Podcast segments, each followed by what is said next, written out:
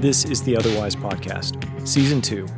I'm Casey Tigert. I'm your host. I'm a pastor, author, and spiritual director. You won't find many people who have an ambiguous attitude about poetry. You won't find people who are like, man, poetry's okay. You'll find people who love it and who read it and who talk about it.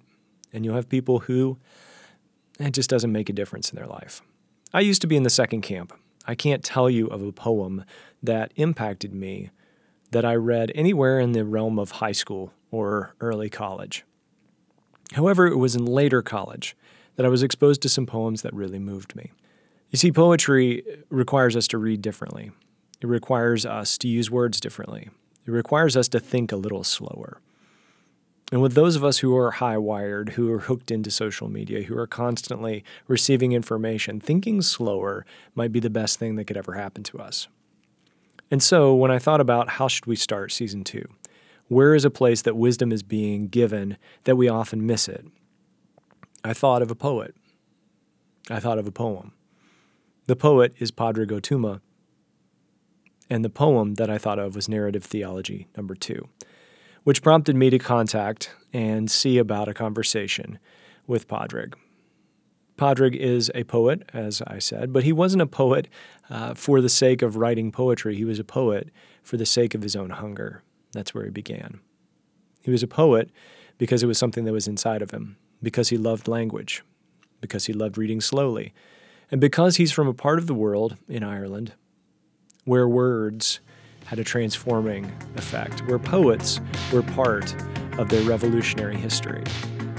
My conversation with Padraig is going to span all of those things and more. However, as I said, Padraig is a lover of words, which means that when I throw out a word like wisdom, his response is going to be complex and well thought through. Uh, so when it comes to when it comes to wisdom, uh, you know, definitions, and I know how much you love language, so I think this will make sense. Um, definitions are important. So when you begin to, when you think about wisdom and you begin to talk about it, where where does wisdom begin for you? Where does one start in the process of understanding and gaining wisdom? Um, I, I, tend to avoid things, words like wisdom. I, am interested in thinking about a, a person who is wise, and I think what is wise can just come for a moment. We can all be wise for a moment, and then um, idiotic the next. And so I, I, see wisdom as something that comes uh, through the human experience and through human encounter, and uh, can come sometimes unbidden. You can find yourself saying something that you didn't realize was wise. Um, I remember one time close to the end of I was in therapy for three years and close to the end of being in therapy, and it was ending because I was moving back to Ireland from Australia. Um, I woke up one morning at really early and woke up perfectly refreshed in the middle of a thought and realized I'm profoundly disappointed with myself for this one reason. And the clarity was there, and it was it was a moment of of real wisdom. Um, I, I, I don't live in that moment, but somehow the dream, the unconscious, whatever was happening, and however, whatever way I woke up, so all kinds of unknowable things conspired to bring me to a moment of wisdom, um, to know what what was happening right in that moment, and what was informing uh, a, a whole season of my life and a whole mood and so uh, I think of, of wisdom being something that comes through the human experience like that, often unbidden, sometimes unknown. I don't think wisdom sits on any one person permanently. We are all capable of being um, very ignorant about um, important things. And I don't mean that pejoratively. I mean, ignorance is just a fact of life. I don't mean, I, mean ignorant. That is a different thing. Um, I, I'm very fond of the word apocalypse that you find in the Christian texts, uh, the name given in Greek to the last book of the Christian Testament. And apocalypse has nothing to do with the future, the word. It has everything to do with theater. And I think it's the word used for pulling back the curtain. And I think wisdom can sometimes mean pulling back the curtain and seeing what is already there, seeing the powers, seeing the dynamics that are there. And I think that's what I think yeah. of when it comes to wisdom. It, so uh, a word like wisdom, it, like any word, is attempting to name something, um, and you can give something many names. Um, so when it comes out as either wisdom or apocalypse, and is is there a is there a way of naming things like wisdom that is natural to you because of your story and where you came from? Is there a, a uniqueness to the way that you name things? Do you feel uh, because of where, because of your background, because of where you come from, because of the work uh, that you do primarily as a, as a poet, but also um, in the community at Corrymeela? Is there something about naming that rises out of the place where we are, or is naming sort of a, a general universal human experience? Um, I, I think it's both. It's a general experience, and then it, it arises in particular ways. Um, David Stevens was one of the leaders of Corrymeela. He died very suddenly and unexpectedly in 2010. And he had a great question that he'd ask new people who'd come onto staff, which was after three or four weeks, he would say, What do you see? And he was always interested in what the new person saw because he had the feeling that they saw what was absolutely there, and that many people who have been there for a long time perhaps don't. Um, I I think yeah. there's a deep wisdom in Corrymeela which I have always found really beneficial and challenging, which is to say that we don't stand outside the perils of sectarianism and diagnose it. We stand inside the dynamics of sectarianism and confess. And so to, to recognize that the dynamics that you see in the world that there needs to be a recognition of how is it that I might be complicit in those things, and how can naming it be the first step towards engaging with courage and love and learning. Poetry, if anything, is about naming something, and it's about engaging it with courage, love, and learning. This is what we miss, and it's oftentimes what we need the most. It's good for a poet to bring that wisdom back to us, especially those of us who follow Jesus. What would it look like for us to wisely engage our world with courage, with love, and with learning? Um, and that's a very particular thing here. Other situations of conflict and dynamics around the world, it is inappropriate to think of the person who might be affected by something to be, consider their complicity in it. But certainly in our context here, um, where sectarianism and divisions regarding Britishness and Irishness have been going on for 700 years here. We have a long memory, and there's a lot of blame to be shared in terms of the question about how we live well with each other. And so I, I think that's a wise practice, and I and it's challenging, and it it undoes an ontology about who was victim, who was perpetrator, who was right, who was wrong, who was wise, it it asks you to be willing to hear something very important from the very new and very recent, as well as pay attention to the old stories. There's a the word that came to mind as you were saying that was the idea. It feels like proximity is such a, a, a huge part of this, being close enough to see something. Yeah. Uh, so whether it's the new the new members of the community or whether it's living in a in a place that has a deep and long history of conflict or of uh, oppression.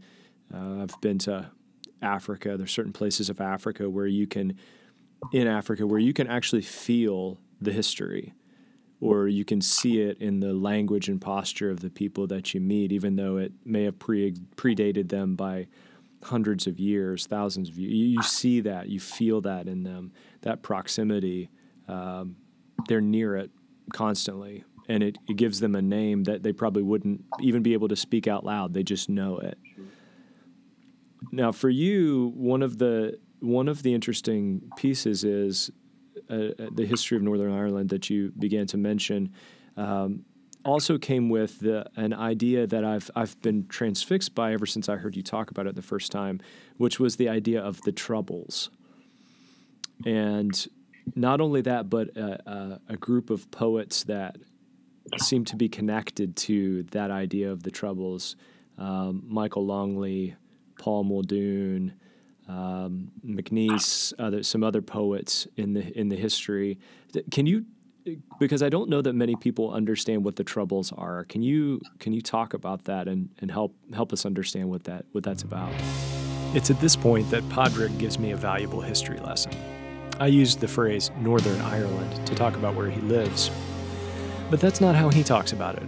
And what I would learn is there's a good reason why that's not the way that he talks about it. And it was important for me to learn this, to gain the wisdom of knowing that things in other places are not as simple as they may seem. Sure. so first of all, I'll, I'll problematize the first part of your question a little bit in this. Sure. This this phrase Northern Ireland. What does that mean? Who calls it that? So mm. the island of Ireland, we can all agree what and where that is. Um, an island to the west of Great Britain. We don't call the two islands together the British Isles. The British call them those. We call it Britain and Ireland. So that's an important thing to disrupt a colonial narrative about calling things collectively. You didn't call it that, but some people say, "Oh yeah, you're from the British Isles." And like that's not what we call it. So, um, so uh, for about 700 years, the British had interests in Ireland. Um, particularly initially around Dublin, that was called the Pale, hence the phrase that you get in English beyond the Pale. Uh, so the English language was being introduced into that area in Dublin and architecture and culture for hundreds of years, really. Um, and then there was an attempt to do a plantation in Munster, where I'm from, and that was a failure, really. Um, the idea by doing plantation is to take lands owned by people to give it to British, English speaking, at that stage, Protestant um, people, and they become landlords. And uh, you and the people who had previously farmed the land become peasant farmers on the land. So the plantation of Munster, which is in the south part of Ireland, was a failure. Um, a number of years later, a plantation of Ulster, which is the northern province of Ireland, began, and that, depending as to how you define success, that for those who wished the plantation to be a success was deemed a success. Land was taken. Um, there were some people, local authorities fled to seek for some help from the French, but they never returned. So all this land was taken, um, given to uh, new landowning Protestant British people and then uh, the local people became uh, peasant farmers on the land. So there had always been back and forth, um, and but this introduced this new era, and it introduced the fact that there became there there became to be a larger presence and an increasingly larger presence of British identifying English speaking Protestant people in the northern the northeastern corner of Ireland. Um, Ireland wasn't partitioned, uh, the partition of Ireland, so the introduction of this term Northern Ireland isn't even 100 years old yet. That'll be coming in 2021. Um, the centenary of that marking, uh, which some people love and some people loathe. In the 1800s, there was a famine, and the famine was not a natural famine. There was a failure of the potato blight, yes, but there was enough food in Ireland to feed more of more than more people than there were. There were eight million people living in Ireland at that stage. However, a policy was taken by the Westminster government not to close the ports.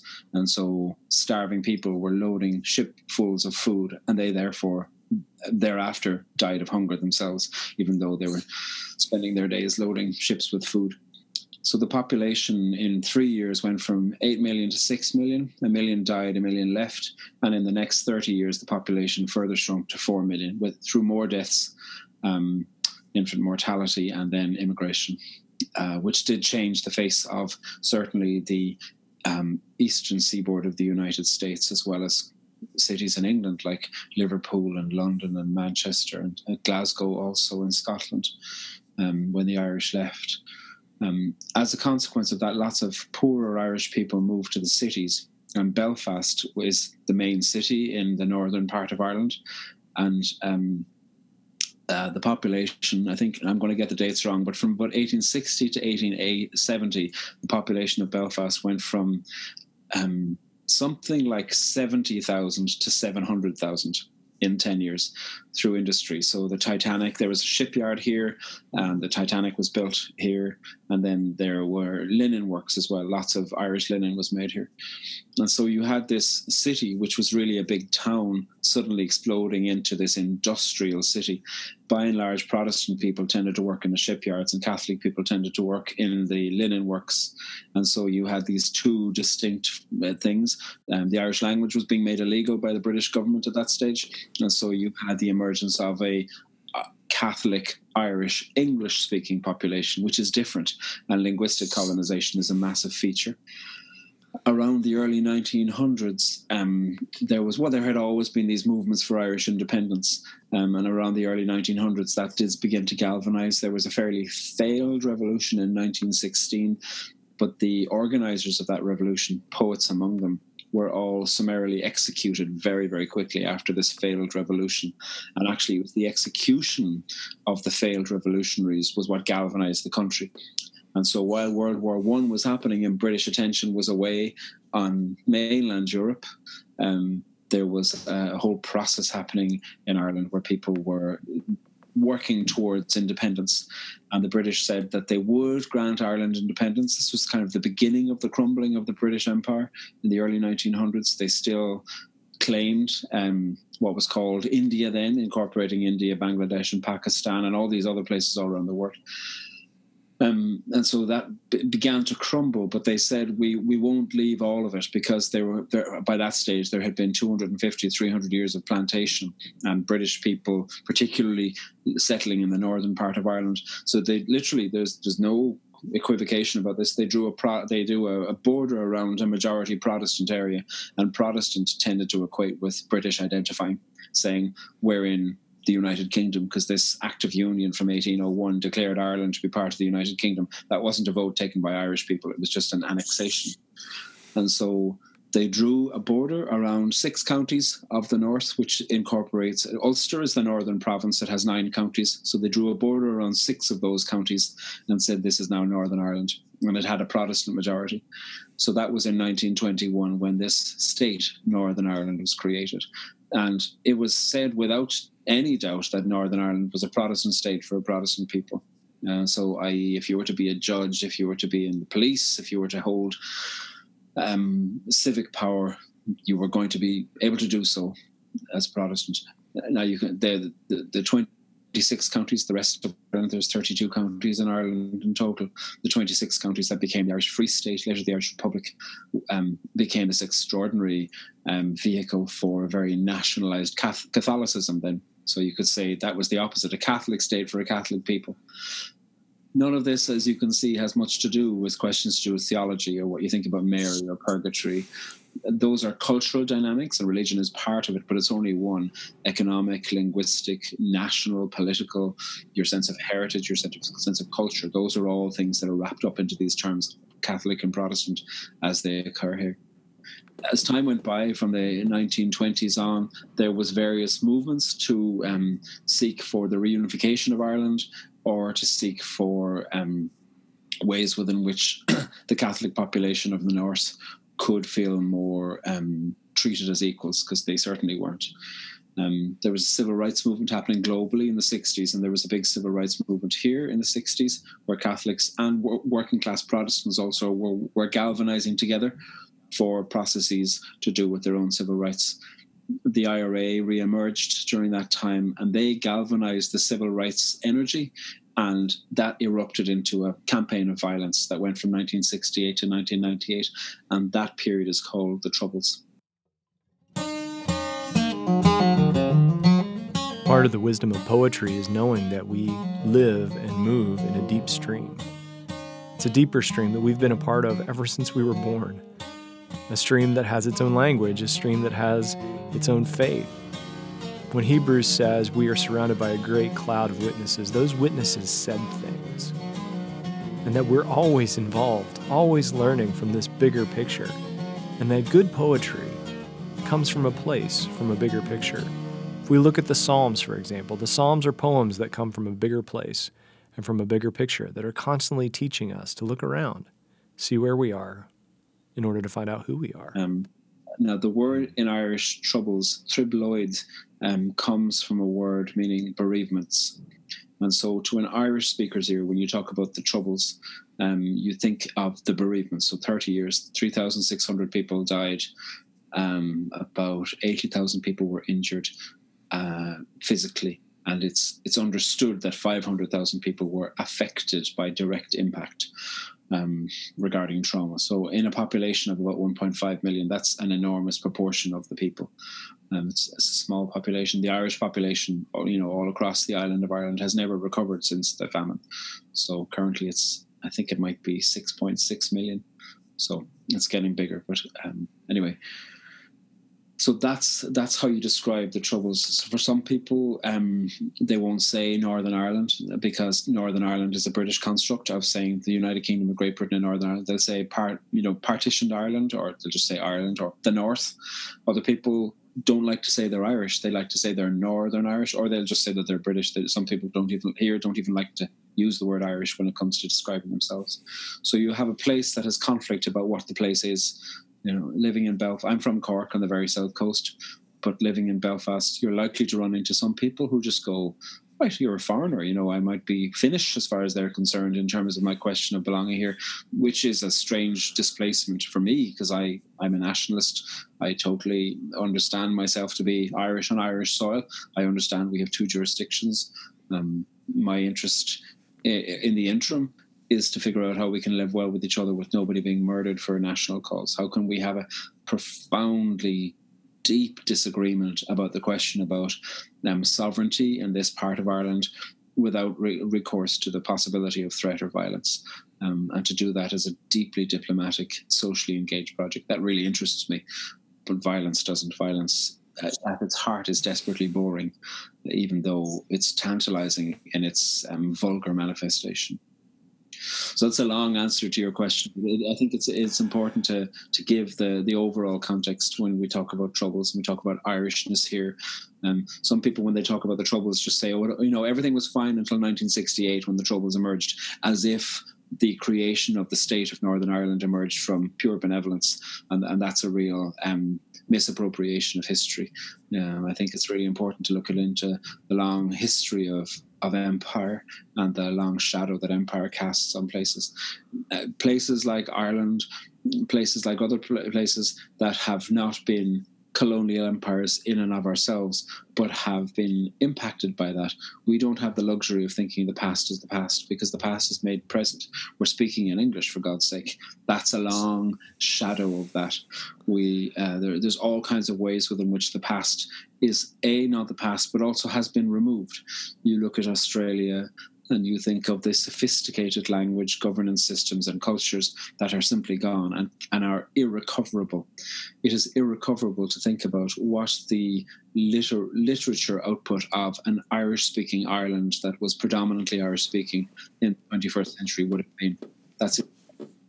And so I, I'm always interested in how the present is a manifestation of the past that is not really the past, but is continually being present. When I hear people say things like, oh, that's just in the past, draw a line behind it and put it behind you, it just sounds like an old shadow of empire manifesting itself there. There's, there's a great luxury and privilege in being able to say that, um, usually by people who are awkward to face into the shame of their past, oh, their not their personal past, I mean their national past. And yeah another quick thing to yeah. say within that is that um, Irish people love sometimes to have this narrative of victimhood because it is absolutely true that the presence of Britishness on the island of Ireland caused devastation. It's also true to say that the presence of Irish people in Jamaica, Montserrat, New Zealand, the southern part of the United States, um, Canada, um, Australia, the presence of Irish people, just because we had victimhood, it does not, unfortunately, mean that we were in any way more benevolent towards Indigenous peoples there. I think Irish people discovered we were white in the 1800s when we went over to places that the British already were, could join in maybe at the bottom rung of the colonial project, but certainly you were in the colonial project. And so the legacy of Irish people when we went overseas demonstrates a, a real lack of wisdom, to use your word, regarding the question of learning the lessons of your own politic and therefore uh, um, incorporating those into your current politics regarding the treatment of others. Yeah. And what I hear is that deep stream that we're we are all and in the history of Ireland, we there is a deeper stream that has been flowing for a very long time and that everything we do is a part of it. And nothing arises from nothing. There's no there's nothing that's going to happen to me today that will come ex nihilo. It's it's all coming from an experience, a memory, something that's happened in the past, uh, a repetition of a lesson that should have been learned a long time ago, or a repetition of a piece of human character that has always been, whether you read Sumerian texts or the Old Testament, there's there's a there's a stream that we're all flowing in, and and it explains a lot about how we are where we are, and and again that idea of proximity to realize not only where we are now, but where we are in the grander narrative of the nation we live in, the people we're a part of, the state, in my context, the state that we're in. Is, is a way of, of learning and, and coming to understand ourselves yeah. a little better. I mean, you can look at global trends now. Like you look at Brexit at the moment. You might look at other places where you think there's a contemporary boorishness, a return to a certain um, hyperactive masculinist performance regarding power. And you can think, oh God, isn't that terrible? And there's two things happening there. Um, one, there's always been populations of people who've been saying this has been going on all the time. It's just that there's maybe more people are aware of it now, but um, there's going to be an entire population of people that are just saying you're just waking up to the facts that have been going on for a long time. And also, um, this is going to borrow from Battlestar Galactica a little bit. All of this has happened before, and all of this will happen again, which is the opening line of their great text in Battlestar Galactica from Caprica. Um, and I, I think that there's there's a biblical understanding that time is circular and that things reoccur, and that unfortunately, I can't learn wisdom that I can make future generations learn, because certainly past generations learned things that I have been uh, a ignorant of and b complicit in refusing to adapt into myself uh, that yeah. we seem to have as part of the human condition to the need to learn terrible things anew regularly um, and while there is, we hope, a long arc toward justice, um, sometimes you find yourself in a contemporary circumstance where you'd have thought, I thought we'd have gotten beyond that as a population, as a community, as a family, as a nation, whatever and the sometimes that is true, which is great, and other times it's not. What what is astounding to me is how uh, poetry from not only from you but other poets who would be identified with whether it's that 30 year period or whether it's just the grander concept of bereavements how how much of a role even to the point you mentioned where the the revolution that began was had was driven by the words of, of poets. And I run into people who are are very literate but struggle with poetry and I think it's because they're used to reading something where a story is the main actor and to me it seems in poetry that a story is part of it but the words are the main actor the words themselves, the value of them, the use of them, or the the distinct and unique and creative yeah. use of them.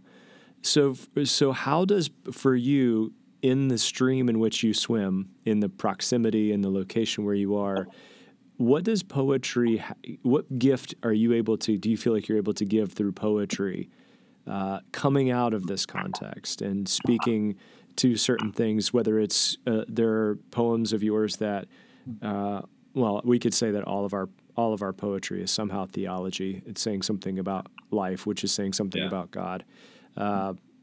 How how does how does poetry for you find its place in this in this ever flowing stream that we're sure. a part of? Um, within your question, I can hear a few questions. One of which is the tradition of poetry in Ireland, and that is a very rich history. Um, so, growing up from the age of five, I was learning poems in two languages every week off by heart. And so um, in school, this was mandatory. Um, so there's a great integration of poetry and poems that I had I had no capacity to comprehend. You know, you're learning political, metaphorical poetry at the age of eight, and you're just expected to just enter into the rhythm of it. It becomes somewhat mantric. It becomes some, somewhat like being ingrained into a, a national unconscious. And I think there's something very, very powerful about being part of a culture that has poetry at the heart of itself like that. And um, one of the things about which I feel great shame regarding the Irish poetry culture is um, that, with notable exceptions, um, there has been a masculinist poetry project in Irish language poetry for a long time, where the poet was considered to be almost like a tragic political male hero who wrote very emotional poetry, but was typically doing so as a man for all the people. And that um, female poets were um, there was all kinds of projects. Some some female poets were not taught how to write. Um, they would have been given a, a role of lamenter at, at at funerals, but not taught to write, so they couldn't write down their laments. That's a that's a way that policy and control have gendered based impact. Um, there were some ancient female poets who pretended to be men in order to be admitted into a kind of an apprenticeship in poetry. Poetry was considered to be a profession. Um, uh, in the 20th century, there was a poet who said, when you translate it into English, um, uh, women are not poets, they're poetry.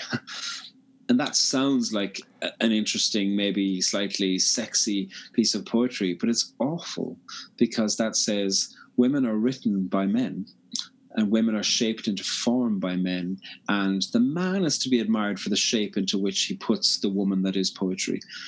Uh, it puts women at once in a disembodied muse kind of idea, and on another hand, utterly controlled uh, through the male narrative voice idea. And so, in the midst of a culture that's we're very proud of to be steeped in poetry, there is a deep misogyny that one has to pay attention to. There's the recent edition of the, I think it's called the Cambridge Companion to Irish Poetry. It came out last year. And of the 30 writers incorporated into it, only four are women. And so you see even still, like that was 2017 that that came out. So there's this fantastic initiative called Fired Women Irish Poets. And it is a, a movement. They have websites. They have pledges that they ask um, literate, literature institutes around Ireland to pay attention to regarding their publication, regarding their quotas, etc. So that's that, that's part of the long history uh, of of poetry. For me, I, I never am sure what poetry is for because it isn't for anything. I find that poetry is, it seizes, and unless I write it, I, I am not present to myself. It reveals something back to me and reveals something through me, um, which sometimes might be my own dysfunction. Um, lots of the po- poems that I write are simply for me because I've done that since I was a child. I've been writing poetry since I was about 11, and it, it, it's a process for listening into the self.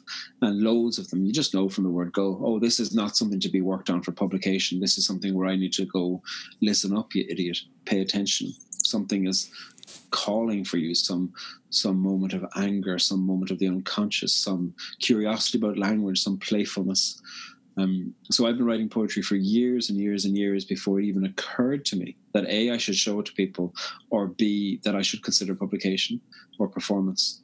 Um, and so f- for me, the part of the thing of being a published poet is to hang on to the attention that I, I want to write from my own hunger. Padraig is right, of course, but on so many levels than just poetry. I remember being at a retreat once and reading Henri Nouwen's book, about silence and solitude. And he talks about how when we come from a great spiritual experience, which could be reading a poem, could be encountering God in silence and solitude, we come with these insights, these great experiences of God's presence. And he offers this wisdom. Don't immediately tell somebody about it. Sit with it for a while. Let it change you. Before you talk about it, know what it is that you're about to talk about. For Padraig, he had never thought about putting poetry out there for the rest of the world because it was about his hunger. It was about the things going on within him. But I personally am glad he decided to put it out for the rest of us to share.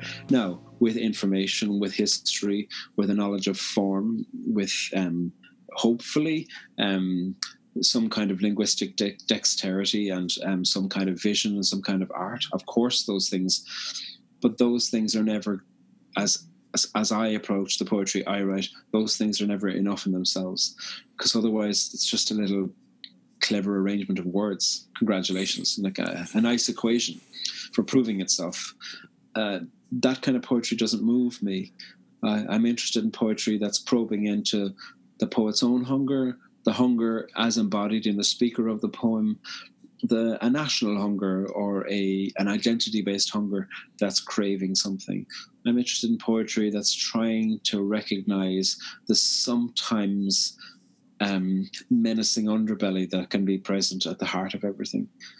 Today, I was in the office and I looked out the window. There's a where the Corrymeela office is in Belfast. Um, next door, there's a house that has been unoccupied for a very long time, and so um, my office window looks out over the, the roof of a shed next door.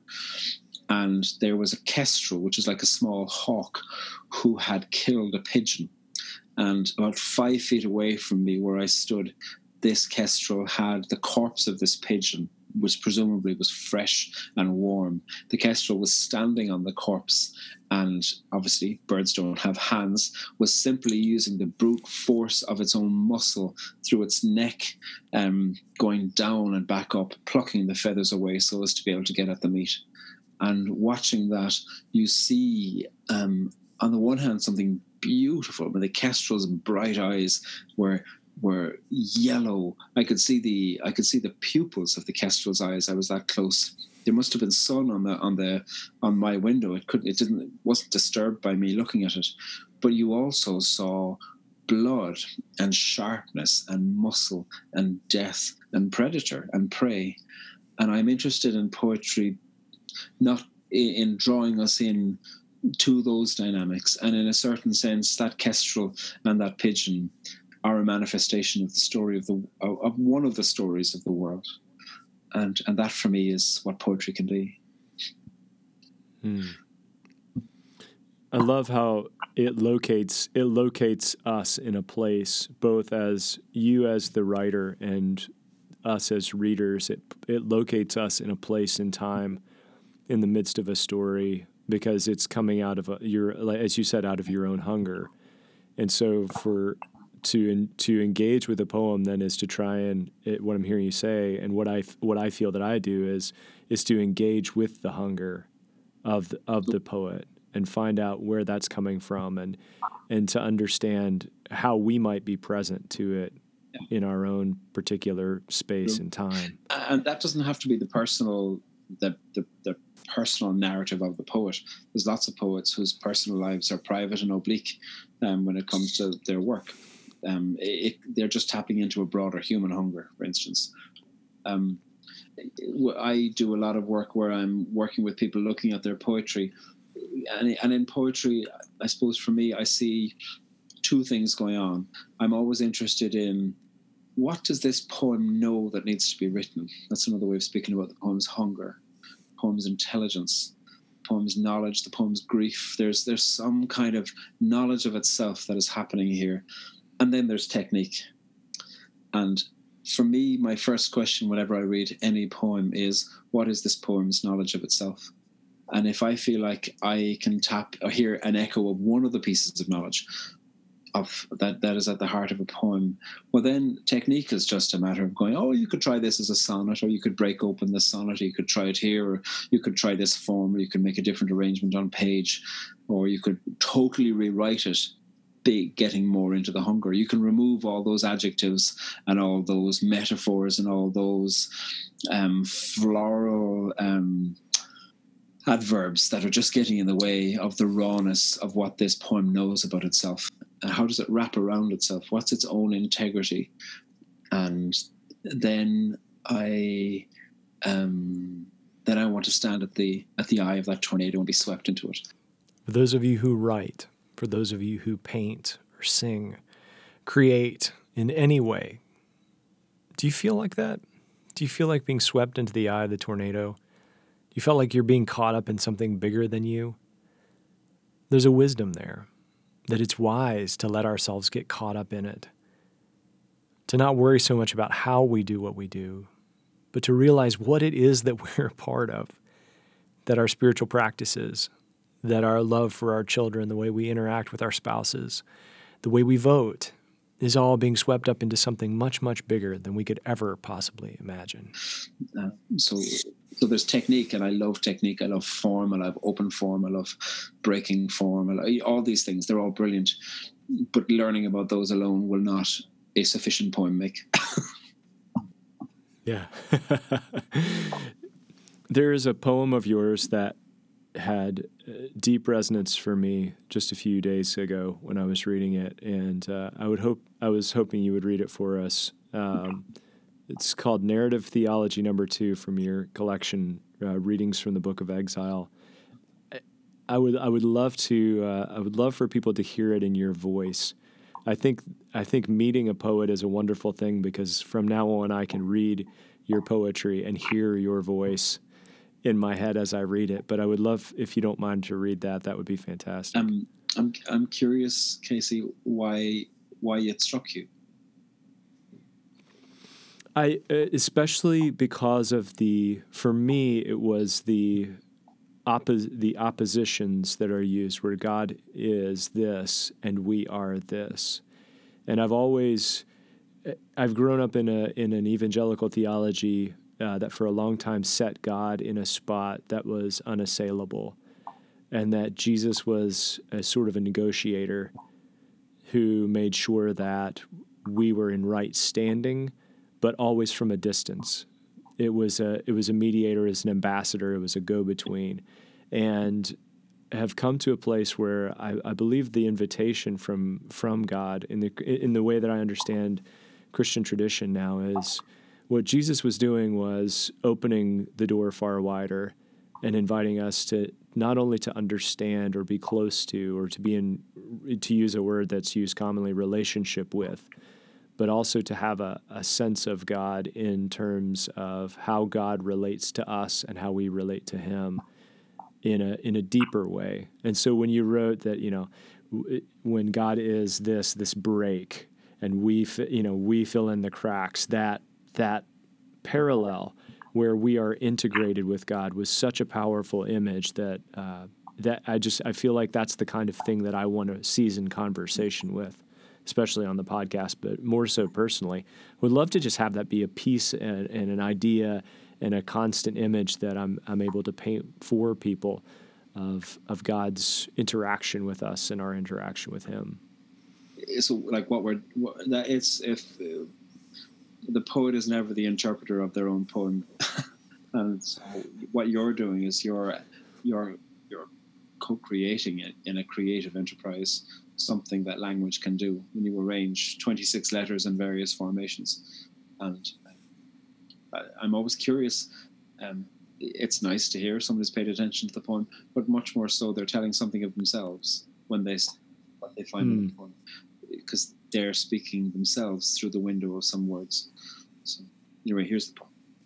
Yeah. Narrative Thank theology you. number two. I used to need to know the end of every story, but these days I only need the start to get me going. God is the crack where the story begins. We are the crack where the story gets interesting. We are the choice of where to begin, the person going out, the stranger coming in. God is the fracture and the ache in your voice. God is the story flavored with choice. God is the pillar of salt full of pity, accusing God for the sulphurous city. God is the woman who bleeds and who touches. We are the story of courage or blushes. God is the story of whatever works. God is the twist at the end and the quirks. We are the start and we are the center. We're the characters, narrators, inventors. God is the bit that we can't explain. Maybe the healing, maybe the pain. We are the bit that God can't explain. Maybe the harmony, maybe the strain. God is the plot, and we are the writers, the story of winners, the story of fighters, the story of love, and the story of rupture, the story of stories, the story without structure. It's such a gift. And is there a is there a name for the hunger that you had that that's in that poem? Um, yeah, I think it was rescuing myself from really predictable, shallow stories about God. Uh, that bit, um, God is the pillar of salt, full of pity, accusing God for the sulphurous city. That, that comes from the whole Sodom story, which for me is a, a gay man. Sodom is a word that was used on me and against me and about me for a long time. So the question about Sodom and the narrative of that in Genesis is always going to be something interesting for LGBT people. And reading that story, um, I found myself thinking about the cowardice of Lot.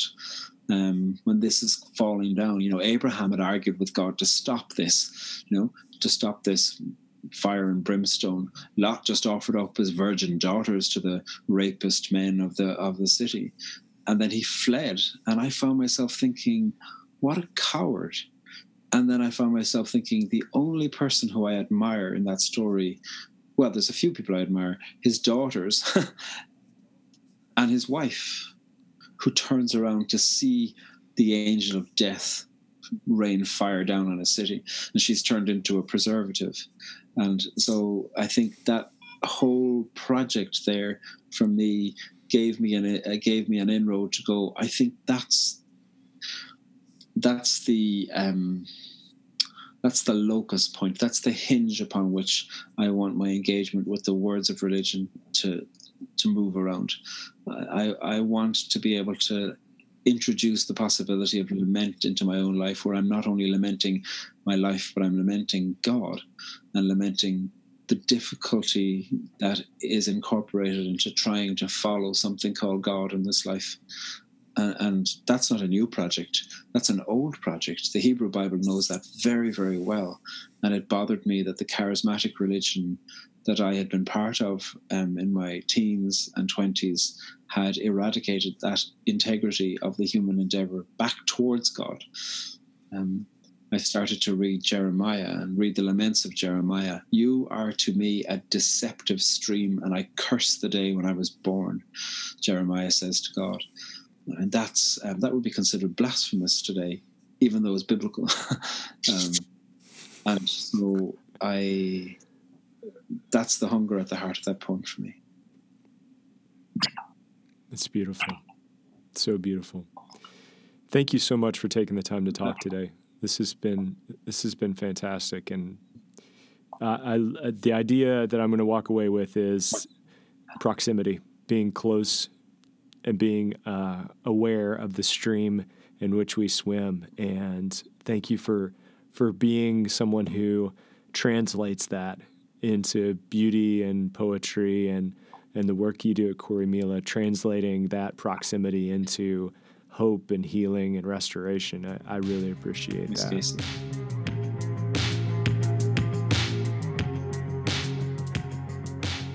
Pádraig Ó lives in Belfast, Ireland. He's a community leader at Corrymeela, which is a community that's established to teach and foster reconciliation. He's the published author of several books of poetry, two of which have been very impactful to me uh, Readings from the Book of Exile and Sorry for Your Troubles. Pádraig can be found on his website and also through various links that I've attached to the show notes here for this episode. If you enjoyed this podcast and you're streaming it from my website, thank you. If you would like to subscribe on iTunes, you can do that. If you wouldn't mind rating or reviewing the podcast, that would be fantastic for us. We'll be back with another episode in two weeks. The podcast from now on will be every other week. So, not next week, but the following week, there will be a new episode out. And until then, be well, live wisely. Peace, friends.